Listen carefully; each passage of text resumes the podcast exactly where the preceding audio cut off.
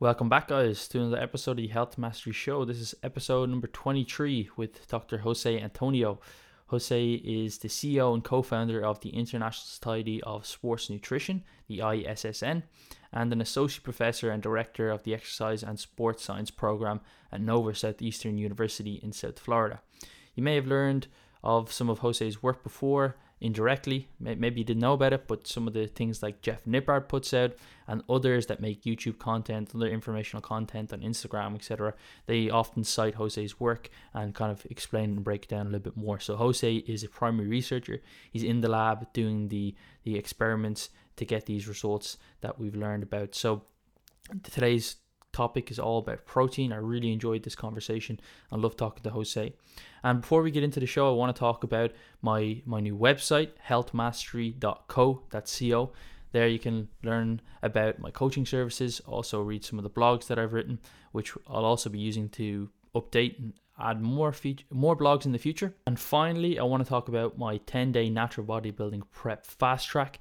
It's a 10-day free course that I'll be delivering live to people who want to learn about natural bodybuilding competition prep. I'll be going over the things that I've learned from competing since 2013 all the way up to my last shows in 2019. So you can find the link to that and some more information about that in the description in this episode. And if you have any questions as usual, please do reach out to myself. But without further ado, let's get into this podcast with Jose Antonio. So, Jose, thanks so much for coming on today.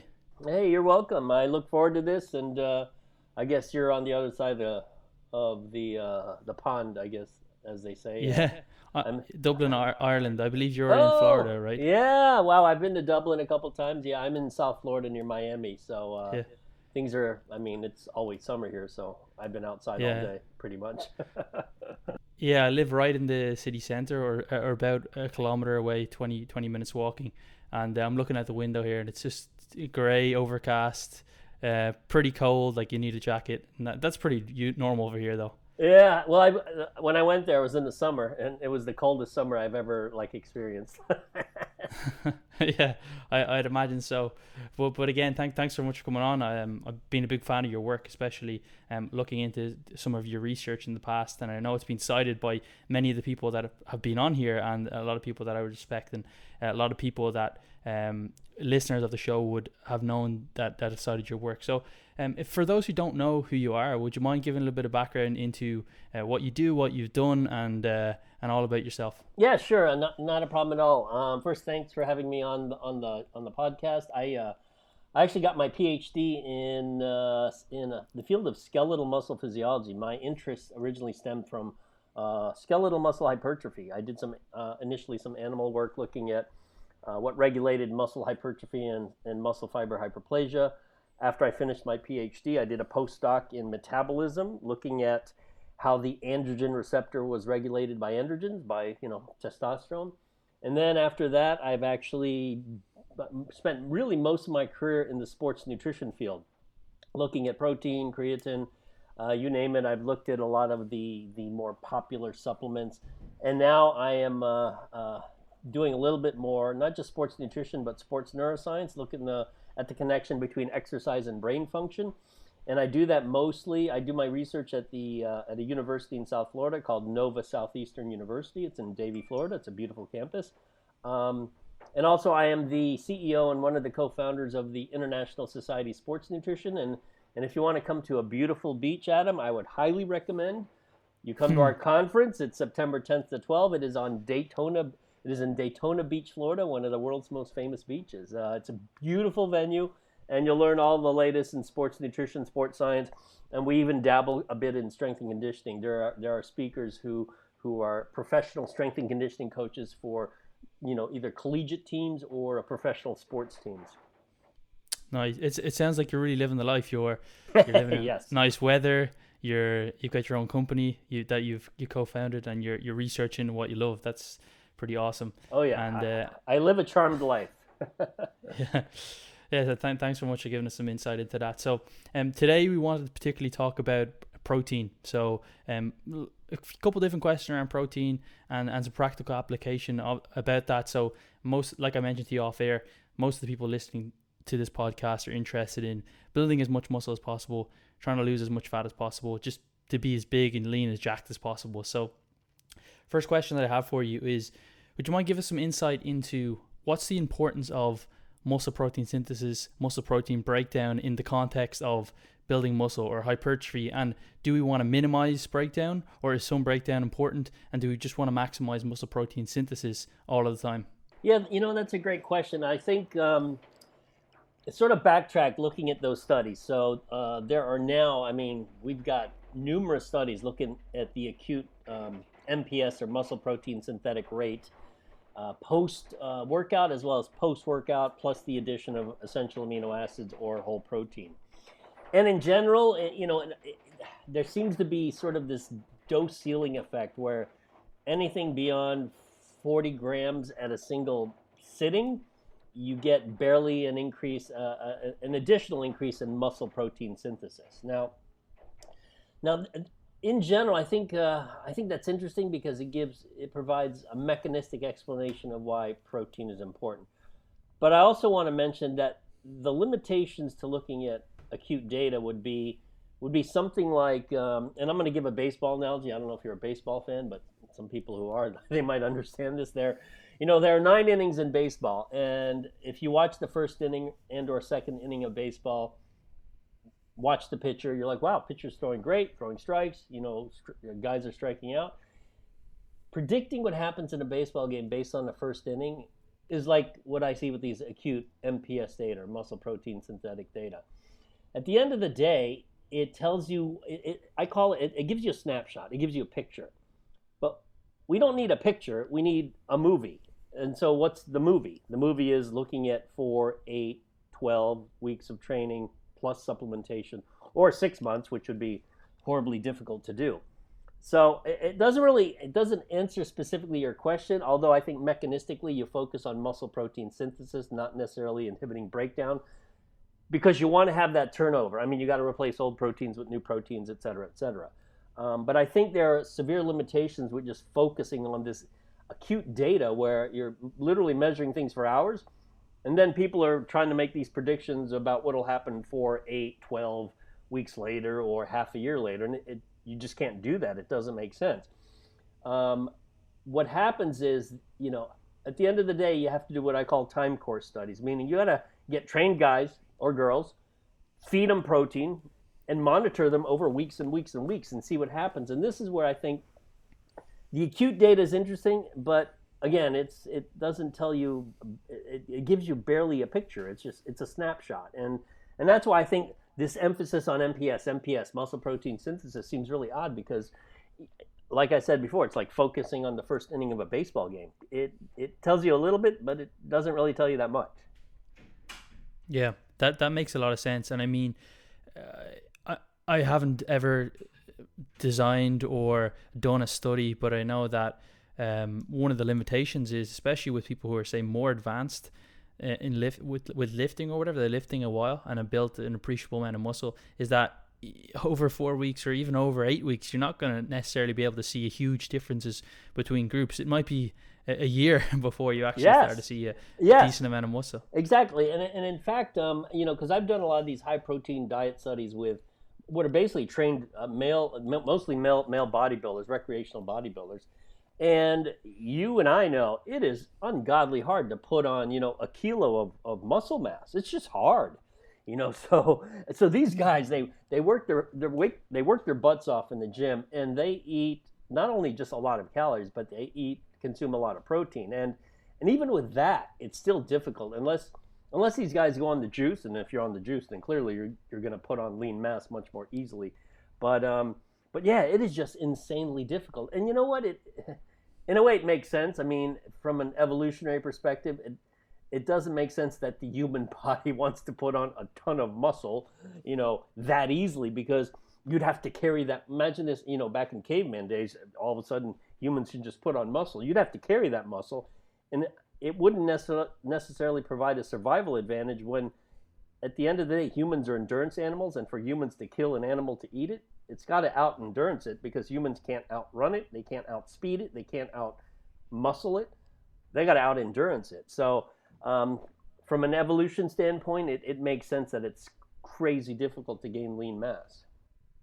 Yeah. So if if we're not focusing or we shouldn't be focusing on MPS because I know that a lot of the research was would compare and I think that the research that you're mentioning there with the 40 grams of protein that maximizes muscle protein synthesis. I think it compared 20 grams if I'm not wrong. Correct. Um so if we don't focus on that or if we're not trying to say maximize that to say potentially maximize hypertrophy at a meal setting or, or whatever whatever we can control ourselves what should we be focusing on? Or or is it still something that we should focus on, but it's just not necessarily the you know the the the ultimate way to track progress? Yeah, I think I think most bodybuilders have it right where they focus on if if the goal is just to gain. Uh, wait, let me backtrack later. So. Gaining muscle mass is difficult if you're naturals. Uh, so, in a sense, you have to gain you have to gain some fat mass if you're going to gain muscle mass. It, it, unless you're genetically blessed, there's a few guys who just gain muscle mass, and but they're sort of the rare exception. So in that case, there's two things that are most important: total energy intake and total protein intake. And typically, if protein intake is high, energy intake is also high. So the number one factor would be sort of the combination of energy slash protein intake. So that's number one. Now, obviously, you don't eat all that protein in one sitting. So the number two factor would be the timing or distribution of it. So if you spread that out every three or four hours, get a meal in. Um, that seems to be one of the strategies that would work best for promoting muscle protein, uh, excuse, muscle hypertrophy. And again, we're assuming training is on, you know, is sort of dialed in. Um, so that to me is is is the most important thing. So get focus on total amount and then focus on timing and distribution. And I think you know, and this sort of segues, and I don't know if you wanted to talk about this, but it segues into the, uh, you know, some people talk about the anabolic window. It's really an anabolic barn door, whatever the hell they want to call it. Hmm. when in fact, it, it, it's a bit of a straw man. And, and I see this all the time. Like, you know, some scientists will say, well, you know, the anabolic window really doesn't exist. So after you work out, it, you know, it's not critical that you consume any protein post, you know, post training. And, and that's a completely wrong way of looking at it if the goal is total protein intake per day, why would you wait hours after training to eat? You don't. I mean, if it's if total still matters, get something post workout, particularly post workout because you're probably slightly dehydrated and hungry. It's a great it's a great easy time to get let's say a 40 gram bolus of protein, you know, and, and a high quality protein, maybe a milk uh, based protein and then you know eat your normal meal two or three hours later. But the idea that you know what you work out sit around for a couple hours you're fine. Not if your goal is bodybuilding. And certainly you know um, your audience is all bodybuilders but even for high-end performance athletes to sit around for three hours before you eat or two hours makes no sense. You got to get something in to help your help your body recover. Yeah and i, I that, that makes a lot of sense. And i think i read a quote um, from brad schoenfeld a while ago. I can't remember exactly what it said, but it was something along the lines of it's pretty easy or simple to build muscle, but if you want to maximize your genetic potential, that gets pretty difficult and nuanced, and you need to be very specific. It wasn't those exact words, but that was along the lines of it. So when you mentioned that the secondary thing behind total protein intake would be distribution, is is the reason that distribution is somewhat important or, or secondary to total intake because we have a, an anabolic ceiling at a single sitting. So and most people don't do this, but some people probably do. We eat all your food in one meal. Um, you know, why would splitting it out to four different uh, protein feedings in a day be uh, superior or ever even ever so slightly superior than just eating all your, your protein in one single meal is there an anabolic ceiling to a specific sitting of protein yeah there seems to be a refractory period you know after you consume uh, have a protein containing meal and it seems that you need that window of about three to four hours before you get a next meal. Now, now the interesting thing is, I don't think anyone's attempted to do the study. Uh, let's say the traditional bodybuilder. I know in the United States, a lot of them will eat like six meals a day. So that would be that would be breakfast, lunch, dinner, and then three what I would call meals. Although some would just call it they're having a shake, which which technically is still a meal. So they're consuming protein six times over the course of a day. Now, uh, what would happen if these bodybuilders just split that up into a gigantic breakfast, a gigantic dinner, and then maybe one shake post training? Uh, would there be a difference? And I've thought about this, and, and that's a study that'd be infinitely too hard to do, so it's not something I will attempt. But I wonder if there would really be that big a difference because to me, the driving force for hypertrophy is, is still mostly training and then nutrition. And, and the reason I say that is one of the initial high protein diet studies we did was we had guys consume 4.4 uh, grams per kilo over an eight week period. And they didn't change their training. These were uh, trained guys and girls. So we told them, don't change your training. The goal is just eat a lot of protein for eight weeks. That's it. And we found nothing happened, which is kind of interesting. I'm like, wow, you could eat all that protein, nothing happens. And, you know, a lot of them complained about being hot and sweaty all the time, which makes sense. You know, you get the protein sweats because of the thermic effect of it. Um, so we decided in the follow-up study, which you're probably familiar with, is we dropped the protein intake to about 3.4 grams per kilo. Again, eight weeks, but they all followed a sort of a traditional split routine um, uh, body part training, uh, you know, traditional bodybuilding training. And in that case, at that intake, which is still high, I mean, 3.4 grams per kilo, uh, they were able to elevate lean body mass. So what that told me is that protein itself isn't the driver. I mean, it's important, but at the end of the day, exercise is the driver, specifically heavy resistance training. So, so in a way, it's it, there's, there's sort of like two wheels of a bicycle. I mean, unless you're good at a unicycle, you need both wheels of a bicycle. You know, front wheel's uh, nutrition, the back wheel is training, and that training ultimately drives the process. Um, so. I, I mean, it's sort of like, you know, are you better off getting a nutritionist or, or, a bodybuilding coach? And and I always say, well, first start with the bodybuilding coach, learn how to train, and then yeah. start with the nutritionist because you know it's to me the training part is what drives the nutrition part. Yeah. So, uh, for, for those who don't perhaps don't understand exactly what you're saying, both training and actual protein intake stimulate protein synthesis, right? Um, but but obviously they're not I, I don't know. I don't understand the exact mechanisms, but obviously they don't stimulate in the same way because um, if there's no training stimulus, you're not going to get bigger. Um, and I assume if there's, uh, I, I don't know if it's even possible to not eat any protein whatsoever, but and I don't understand why anybody would try and research this. But if you trained but didn't eat any protein, would you still actually build some muscle? I'd assume perhaps you might. Um, I'm not sure. Yeah, well, I think if you tr- uh, the first scenario where um, just eating protein doesn't do anything because we know that. The second scenario is if you eat if you work out really hard and eat, let's say you eat a, eat a crappy diet. Let's say you sometimes forget to eat, sometimes you go to McDonald's, sometimes you eat chicken, sometimes you eat vegetables. You'll still grow.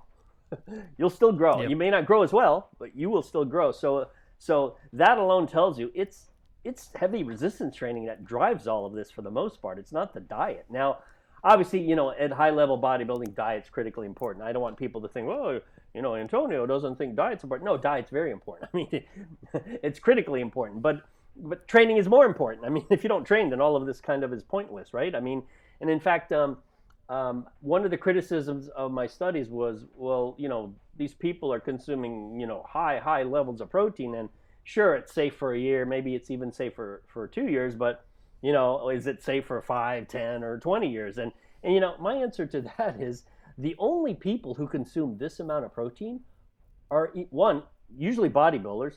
Bodybuilders tend to be lean tend to be healthy. If they're not on uh, if they're not on drugs then certainly they're drug free and and they tend to be among the healthiest uh, populations. Yeah. so it's not like you know the sedentary mom from walmart is eating 4.4 grams per kilo I mean, nobody does unless you train. So, in a way, high protein intakes, you know, these people self select that.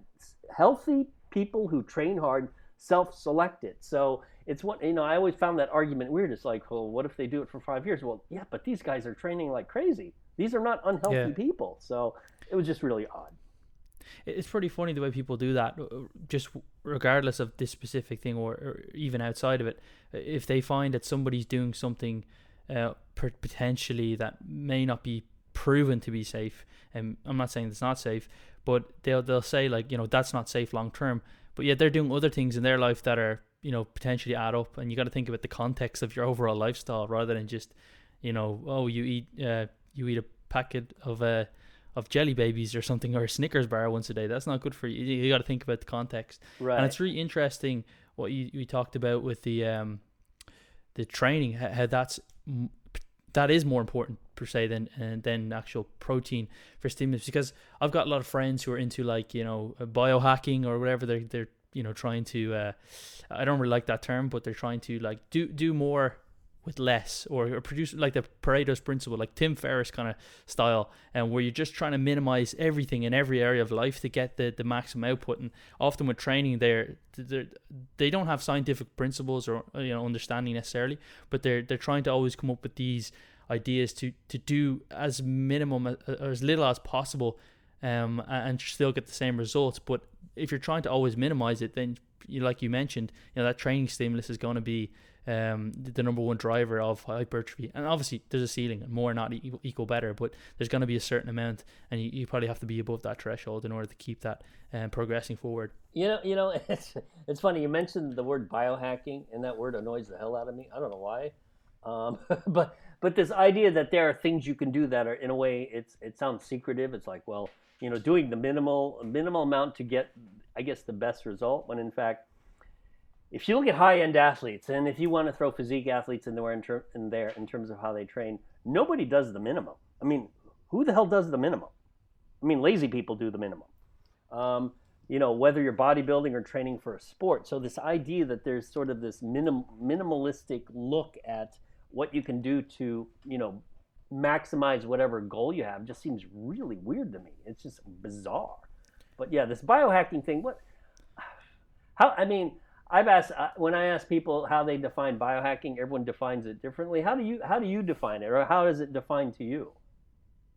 Um, I don't know. That's a good thing. But when you mentioned neuroscience in the first uh, in the first few sentences to me that you're you're looking at that, I immediately thought of Bradley Cooper and Limitless because I actually oh, when yeah, I was yeah. in college, when I was in my first year of college, when I was maybe 19 or 18, I actually tried to like blend these nootropic supplements together. I don't know if you're familiar with nootropics, smart drugs, basically cognitive enhancers that are. We're talking about drugs, drugs, not supplements, right? We're talking about drugs.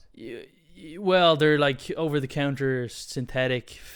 eh, They're great, like if there's if they're food supplements or not, because they're synthetic and they're not from plants. Like um, is they're like called racetams and things like that, piracetam. Um, yeah, so yeah, they're, they're sold by Onnit and some of them kind of Joe Rogan's company. But but I thought I was trying to develop this like limitless thing to, to biohack your your brain to study or whatever.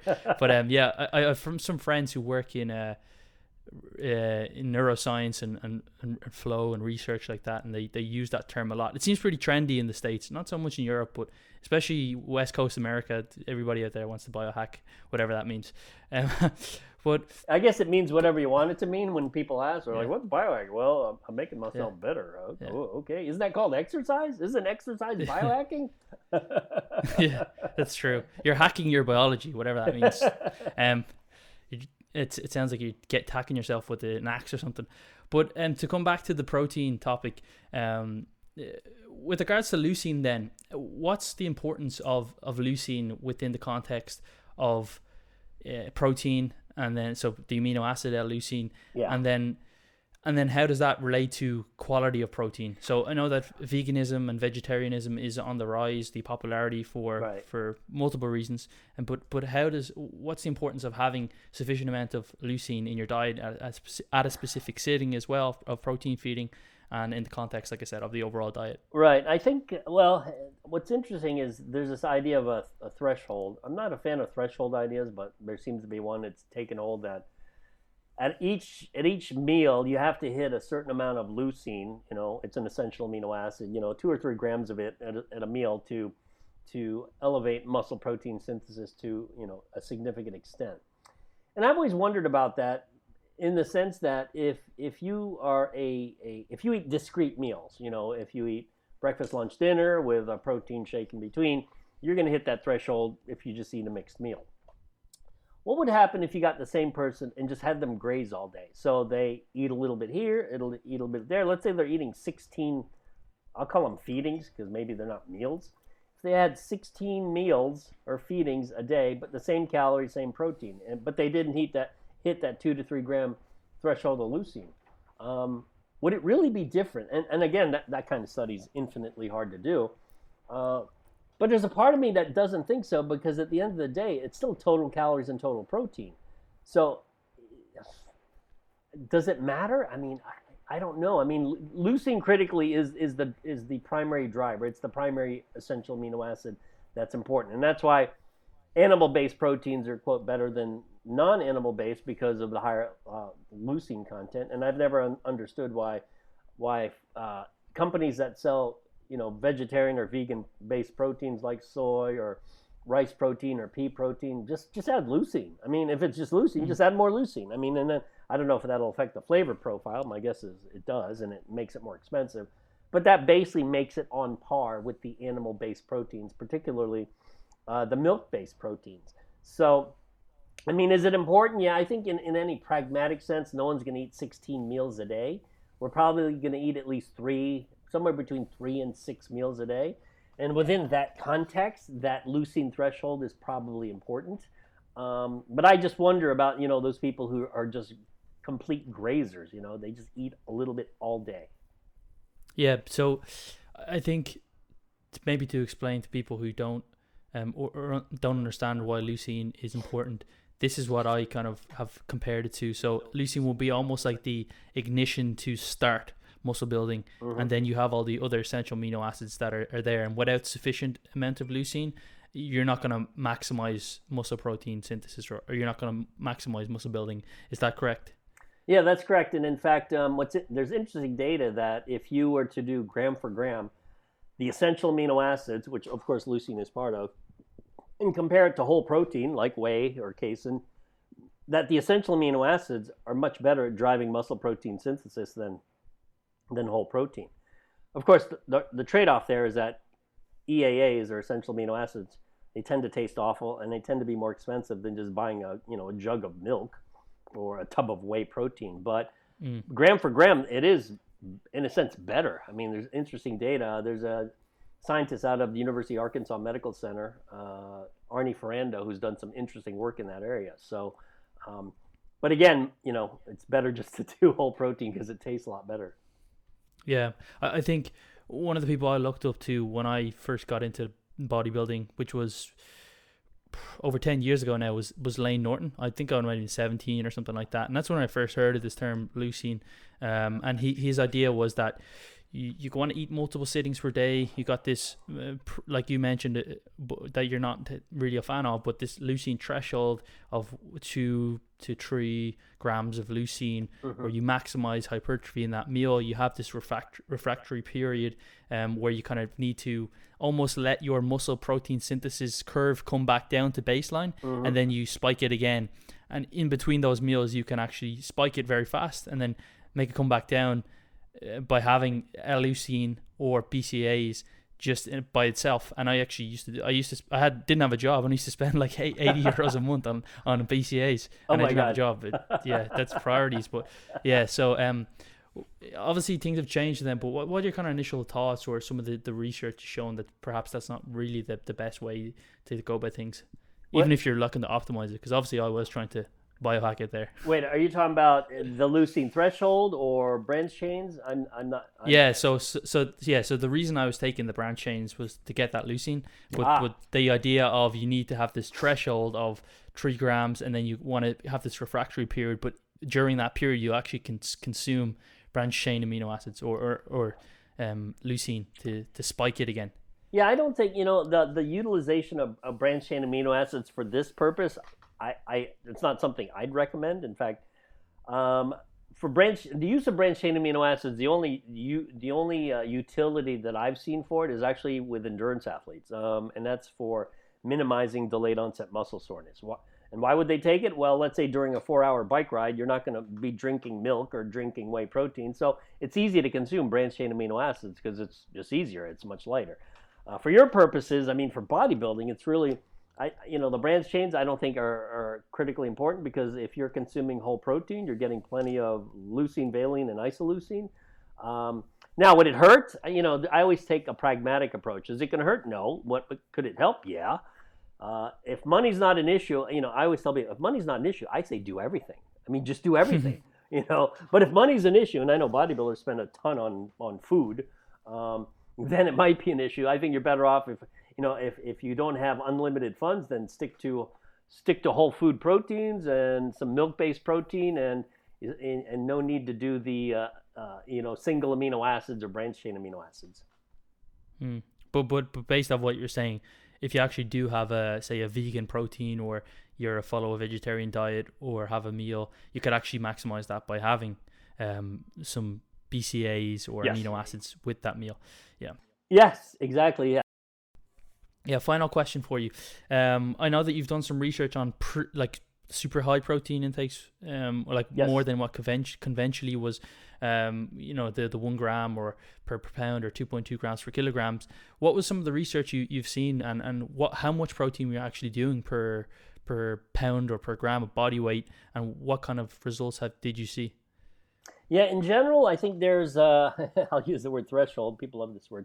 There seems to be a threshold in terms of total daily intake that you need to promote lean body mass. And I think it's somewhere between 2.2 grams per kilo and 3.4 grams per kilo, because that seems to be, that is the range I've seen in studies I've done. Anything above 3.4 grams per kilo, probably mm, it's not going to help. However, if you go high protein intake, it might promote the loss of fat mass. So, and for bodybuilding, obviously, there's two things you want to do: lose fat, gain muscle. Lose fat, gain muscle. Um, so in that case, it is important. Now, we've had uh, we've had the the luck of following. We followed five pretty high level bodybuilders um, for two years, and what's interesting because these guys come to the lab all the time. What's interesting is, let's take the health part. Um, nothing happens. There's no change in liver function, kidney function, you name it. These guys, I mean, they're super healthy, super lean, you know, clean as a whistle. However, when it comes to just gaining lean mass, what I've noticed with these guys is is their lean body mass or muscle mass um, really just sort of goes up and down depending on how they're training because they're always eating a lot. They never not eat a lot. It's how they train. I mean, because a lot of these guys, you know, they sort of get sick of doing super heavy weights or high volume training or whatnot. They'll take like a few weeks off, maybe just do cardio or whatever, and then they'll get back in the gym and they cycle their training such that it's almost like they train to to be strong and by training to be strong the secondary effect is they also gain mass now i know there's i know there's data to show that you know if you do uh, reps to failure you know 30 reps to failure versus whatever 5 to 10 reps to failure sort of low rep versus high rep uh, that you you'll gain you know muscle hypertrophy is equivalent Hmm. well this is what i say to that is okay so you go to the gym why would you choose a rep range that takes three times longer to get the same effect with hypertrophy, but also you don't even get as strong? So who makes it? Who does that? Who makes that decision? Well, you know what? I'm going to do a lot of reps. My muscles will grow, but I won't get as strong. Versus the guy who does fewer reps, he, he still grows the same amount, but he gets stronger. Um, it's always been odd to me that anyone would pick a high rep range because it just takes longer. Why would you do that? But uh, I guess unless you're bored, you know, you're tired of the five to fifteen rep range. Um, so um, I don't know if that answers your question, but I, I, I'm just sort of been like rambling on and on about that. yeah, yeah. You, you I, I remember reading that you, in, in the research where you do really high protein, um, it did increase muscle mass more, but they actually had better body composition. They lost Yes. more more fat mass, and you you touched on that. Is there any practical applications uh, to do to, that they're actually doing that? And what were the? Do you remember the amounts of protein that they were consuming? Yeah, I would rec. Yeah, based on the data we've collected, I'd say that I'd say a good goal would be three grams per kilo, which is you know you, you got to work at that that amount. It's not it doesn't come easy. So three grams per kilo, um, that seems to be sort of a nice. Well, it's actually a lot, but it's enough that it might also help body composition in terms of lowering body fat mass. Um, so you know the two things going on.